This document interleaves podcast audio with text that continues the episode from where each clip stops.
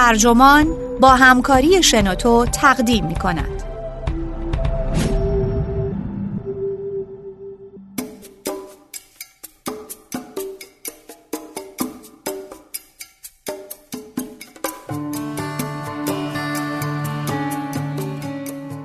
زندگی که به نیمه می رسد پوچی زنگ خانه را می زند.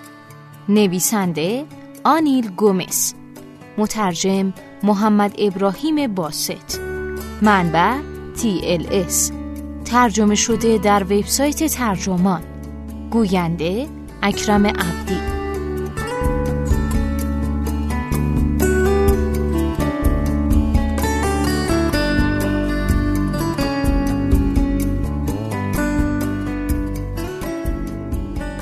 هرگاه به هدفی می رسیم مثلا فارغ و تحصیل میشیم یا خانه ای که دوست داریم رو می‌خریم آن هدف ناپدید میشه. به خودمون میگیم خب حالا که چی؟ و مجبوریم پروژه جدیدی رو کلید بزنیم تا زندگیمون دوباره معنادار بشه. در میان سالی این آونگ رفت آمد میان اهداف پراکنده آنچنان روح و روان ما را فرسوده می‌کنه که دچار بحران میشیم. و حس پوچی یا بیهودگی دست از سرمون بر نمی داره. کیه رنستیا در کتاب فلسفی اخیرش نقشه فرار از این بحران رو کشیده.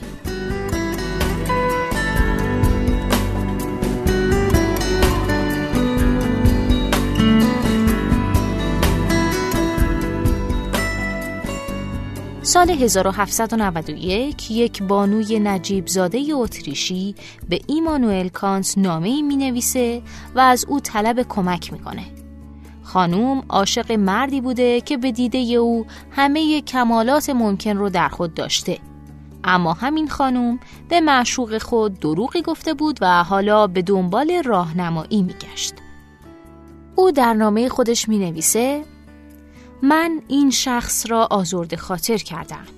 به سبب دروغی دراز مدت که اینک بر او فاش ساختم.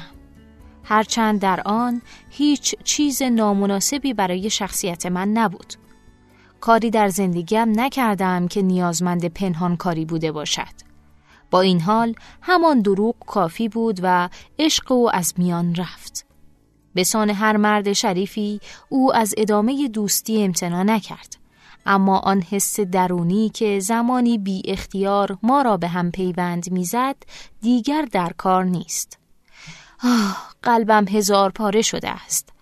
اگر آن همه کتاب های شما را نخوانده بودم به یقین اکنون زندگی خیش را پایان داده بودم. داستان پایان خوبی نداره. پاسخ اولیه کانت گرم اما نامناسب بود. از جنس همون چیزایی که فیلسوفان هنگام مواجهه با واقعیت آشفته روابط انسانی می نویسن. خب ما باید تمایزی بگذاریم بین کسی که مشخصا دروغ میگه و کسی که صرفا حقیقت رو بیان نمی‌کنه. اما کانت به نامه دوم این بانو پاسخ نداد. نامه ای که به نحوی تأثیر آور گویای این بود که تا چه حد زندگی خیش را فاقد معنا می‌یابد و در عوض اون نامه رو برای دوستی فرستاد تا هشداری باشه نسبت به سرگشتگی های تخیل ناب. ماریا فون هربرت در سال 1803 خودکشی کرد. الان به نظر مسخره است که کسی برای کانت یا هر فیلسوف دیگه ای نامه بنویسه و از او درباره زندگی عاشقانش راهنمایی بخواد. از نظر بسیاری از فیلسوفان هدف فلسفه چنین چیزیه. فلسفه یعنی فهمیدن یک موضوع مشخص، نه دادن راهنمایی های عملی. و نباید از کسی که قلمرو اخلاق رو می‌فهمه انتظار داشته باشیم که بتونه ما رو در زمینه اخلاق راهنمایی عملی کنه. همونطور که از کسی که آیرودینامیک می‌فهمه انتظار نداریم بتونه هواپیما بسازه. کیرن ستیا فکر دیگه ای داره. او در مقام فیلسوف دانشگاهی آموزش دیده و وارد اجتماع شده و همچنین کتابهای علمی و مهمی درباره عقل، شناخت و عمل نوشته. اما کتاب جدید او رو با تیب خاطر باید در قفسه خودیاری کتاب فروشی ها گذاشت. کتاب او اثری فلسفی است اما این اثر فلسفی بناست شما رو در مورد مسئله میانسالی یاری کنه من الان سی و هفت سال دارم یعنی دو سال بزرگتر از ستیا در اون ایامی که اولین نشانه های بحران میانسالی خودش رو احساس کرد مثل او من هم دوستان و خانواده ای دارم و شغلی مناسب به عنوان استاد فلسفه در یکی از بهترین دانشگاه ها به اضافه همه برکات و نعماتی که از عضویت ثابت در طبقه بورژوا میشه کسب کرد. اما برای ستیا همه این دستاوردها چیزی پوچ بود. وقتی درنگ کردم و به زندگی خودم فکر کردم که بسیار سخت برای ساختنش کار کرده بودم، آمیزه ناهمساز از نوستالژی، تأسف، تنگ ناهراسی، توهی بودن و ترس رو احساس کردم. اینکه یک استاد فلسفه احساس پوچی و توهی بودن بکنه چیزی نیست که دل آدم رو به درد بیاره و ترحم برانگیزه. اما فقط ستیا نیست که چنین احساسی داره. در سال 2008 دو اقتصاددان به نامهای دیوید بلانچ فلاور و اندرو اوسوالت مقاله منتشر کردند با عنوان آیا بهزیستی در چرخه زندگی یو شکله؟ این مقاله بیان می کرد که بهزیستی افراد یعنی احساس ذهنیشون از اینکه چقدر زندگیشون خوبه در طول زمان تغییر می‌کنه. در ابتدای بزرگسالی و در سنین پیری بهزیستی بالاست اما در میانه زندگی افول می‌کنه. به ویژه در دهه های چهل و پنجاه سالگی. این منحنی یو شکل شاهدی است تجربی بر وجود بحران میانسالی. ستیا متذکر میشه که در کشورهای در حال توسعه این منحنی کمتر مشخصه. در واقع این بحران بیشتر در زمره مشکلات کشورهای جهان اوله. پس با اینکه احساس پوچی و تأسف در ستیا اندکی زودتر از سن رایج ظهور کرده اما پدیده فراگیر رو نشون میده. بحران میانسالی چه مشخصاتی داره؟ ستیا میگه در شکلهای متفاوتی بروز می‌کنه. گاهی فرد احساس می‌کنه زندگیش توهیه. گاهی فرد قصدار گزینه هایی میشه که زمانی در برابرش گشوده بودن ولی دیگه از دست رفتن. از نظر خیلی ها بحران میانسالی حاوی اندیشه مرگ و فناپذیریه. بیایید از دست رفتن گزینه ها رو در نظر بگیریم. من زمانی توی زندگی می‌تونستم فضانورد بشم. زمانی در زندگی می‌تونستم کارمند بشم. این گزینه ها دیگه به روی من بسته شدن. فرایند بزرگ شدن یه جور قربال شدن تدریجی گزینه هاست. طوری که وقتی به سن و سال من برسید تا حد زیادی شکل زندگیتون دیگه تعیین شده. مگر اندک فرصتهایی برای ایجاد تغییرات سطحی در اینجا و آنجای زندگی. از دست دادن این گزینه ها آدم رو آزار میده. حتی اگه هیچ دلیلی برای پشیمانی و تأسف خوردن بر مسیری که در زندگی در پیش گرفته اید نداشته باشید. برخی از گزینه هایی که من برای اونها قصه می‌خورم به قول فیلسوفان امکانهای صرفا معرفتی هستند. به حساب دانشی که من در پنج سالگیم داشتم می‌تونستم فضانورد بشم اما این گزینه عملا برای من گشوده نبود یعنی با توجه به وضعیتی که برنامه فضایی انگلستان در اون زمان داشت قصه خوردن برای یک امکان معرفتی با قصه خوردن برای یک امکان واقعی یکی نیست شما قصدار لحظه ای میشید که در اون لحظه نمی‌دونستید می‌خواید دست به چه کاری بزنید. اما آیا واقعا خواستار چنین نادانی هستیم؟ ستیا میگه نوستالژی برای وضعیت نامتعین دوران کودکی به نوعی آرزوی داشتن یادزدودگی پسگستره که امکان معرفتی بیشماری رو با خودش به همراه میاره. اما به قیمت از دست رفتن تمام چیزهایی که درباره چیستی و کیستی خودمون می‌دونیم. امکانهای متافیزیکی جالب ترن. من به معنای واقعی کلمه می‌تونستم شغلی در ادارات دولتی پیدا کنم و کاملا ممکنه از اینکه این فرصت دیگه برای من گشوده نیست ناراحت باشم. حتی با علم به اینکه اگه به من فرصت بدن که شغلم رو تغییر بدم این کار رو نخواهم کرد.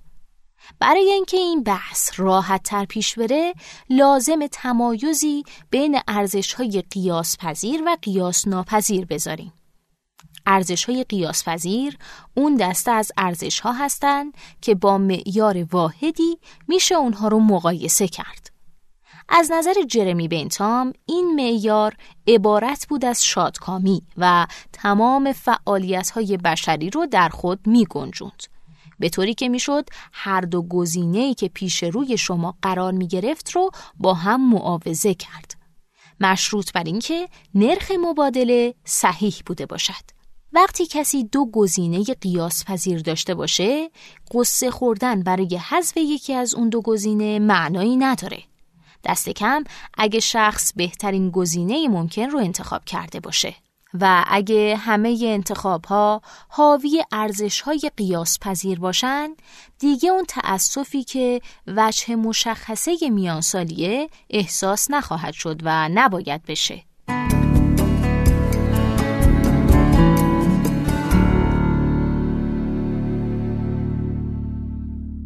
اما با اینکه دیدگاه بنتام در برخی از اجزای حکومت مرکزی غالب شده اما این دیدگاه برداشت نادرستی از ارزشها و انتخابهای انسانی عرضه می‌کنه. اگه مجبور باشم بین دو گزینه ادامه شغلم و مراقبت از کودکانم دست به انتخاب بزنم دیگه هیچ خطکش واحدی ندارم که این دو گزینه بدیل رو با هم مقایسه کنم. ارزش هایی که من برای ادامه شغلم اونها رو فدا می کنم وزنشون بیشتر از ارزش هایی نیست که در شغلم میابم.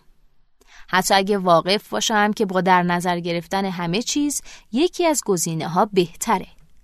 و بدین طریق تأسف خوردن بر بسته شدن امکانهای بدیل دست به دست قیاس ناپذیری ارزش ها میده.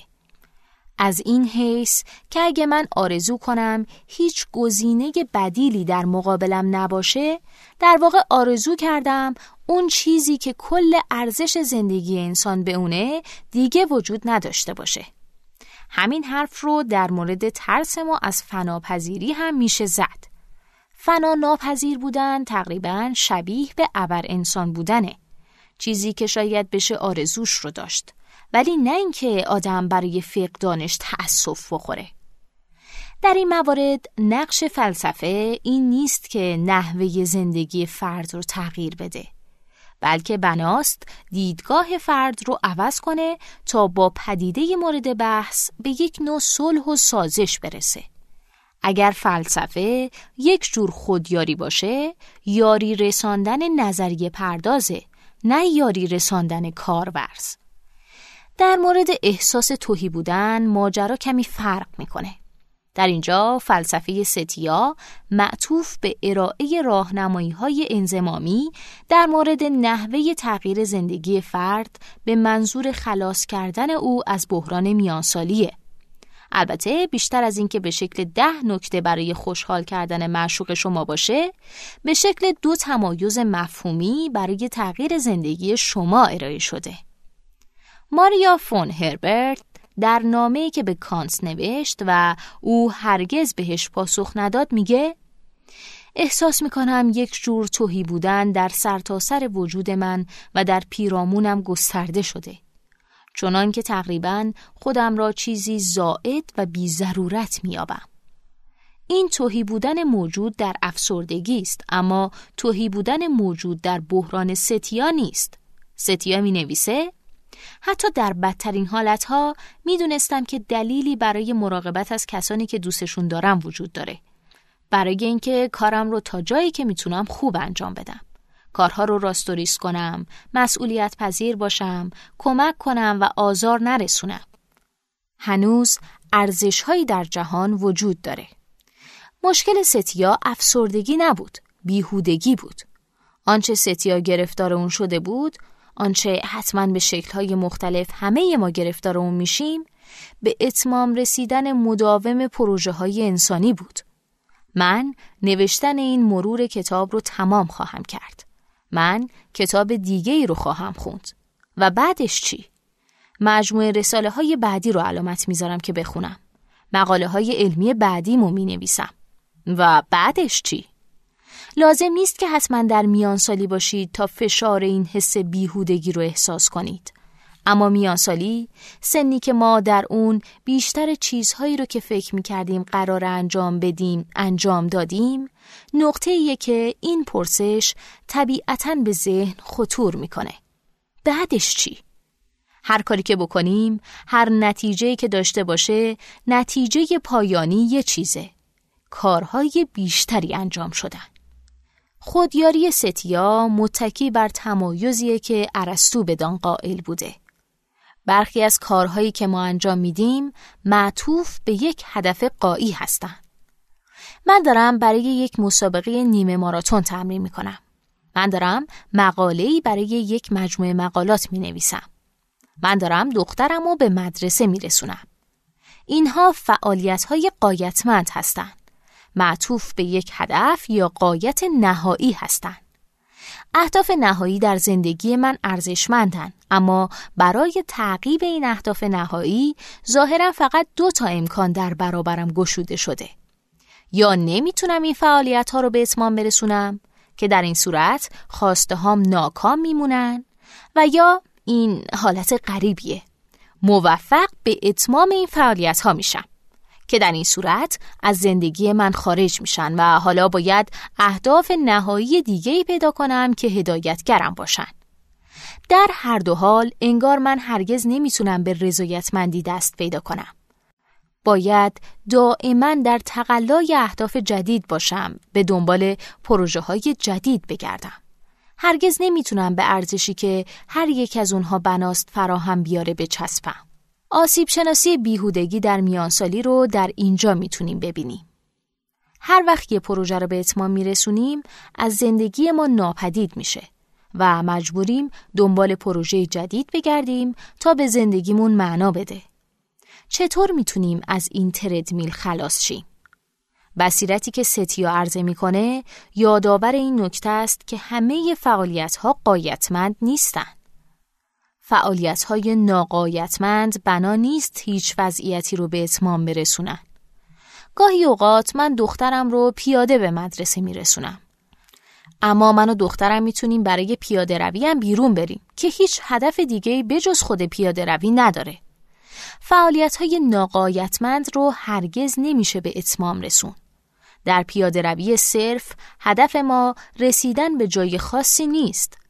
قدم زدن فقط برای قدم زدن انجام میشه. فعالیت های ناقایتمند نسبت به چرخه اتمام یافتن و ناپدید شدن که وجه مشخصه فعالیت های قایتمنده آیق بندی شدن. پس اون راهنمایی همینه؟ بریم پیاده روی؟ مختصر اینکه بله هرچند صورتبندی کلی ترش اینه که در اکنون زندگی کن چیزهای ناقایتمند رو تعقیب کن. این پاسخ همونقدر بیمزه است که فلسفه پیچیده است. اما باز هم قطعا راهنمایی بسیار خوبیه. و با توجه به اینکه فیلسوفان مکررن گفتن کاری که ما می‌کنیم بسیار بیشتر از اون چیزیه که بسیاری احساس کردن قادر به انجام اون هستیم راهنمایی پیاده روی ستیا رو باید قدر دونست. کتاب او یادآور این نکته است که فلسفه در بهترین حالت هم می‌تونه حکیمانه باشه و هم انسانی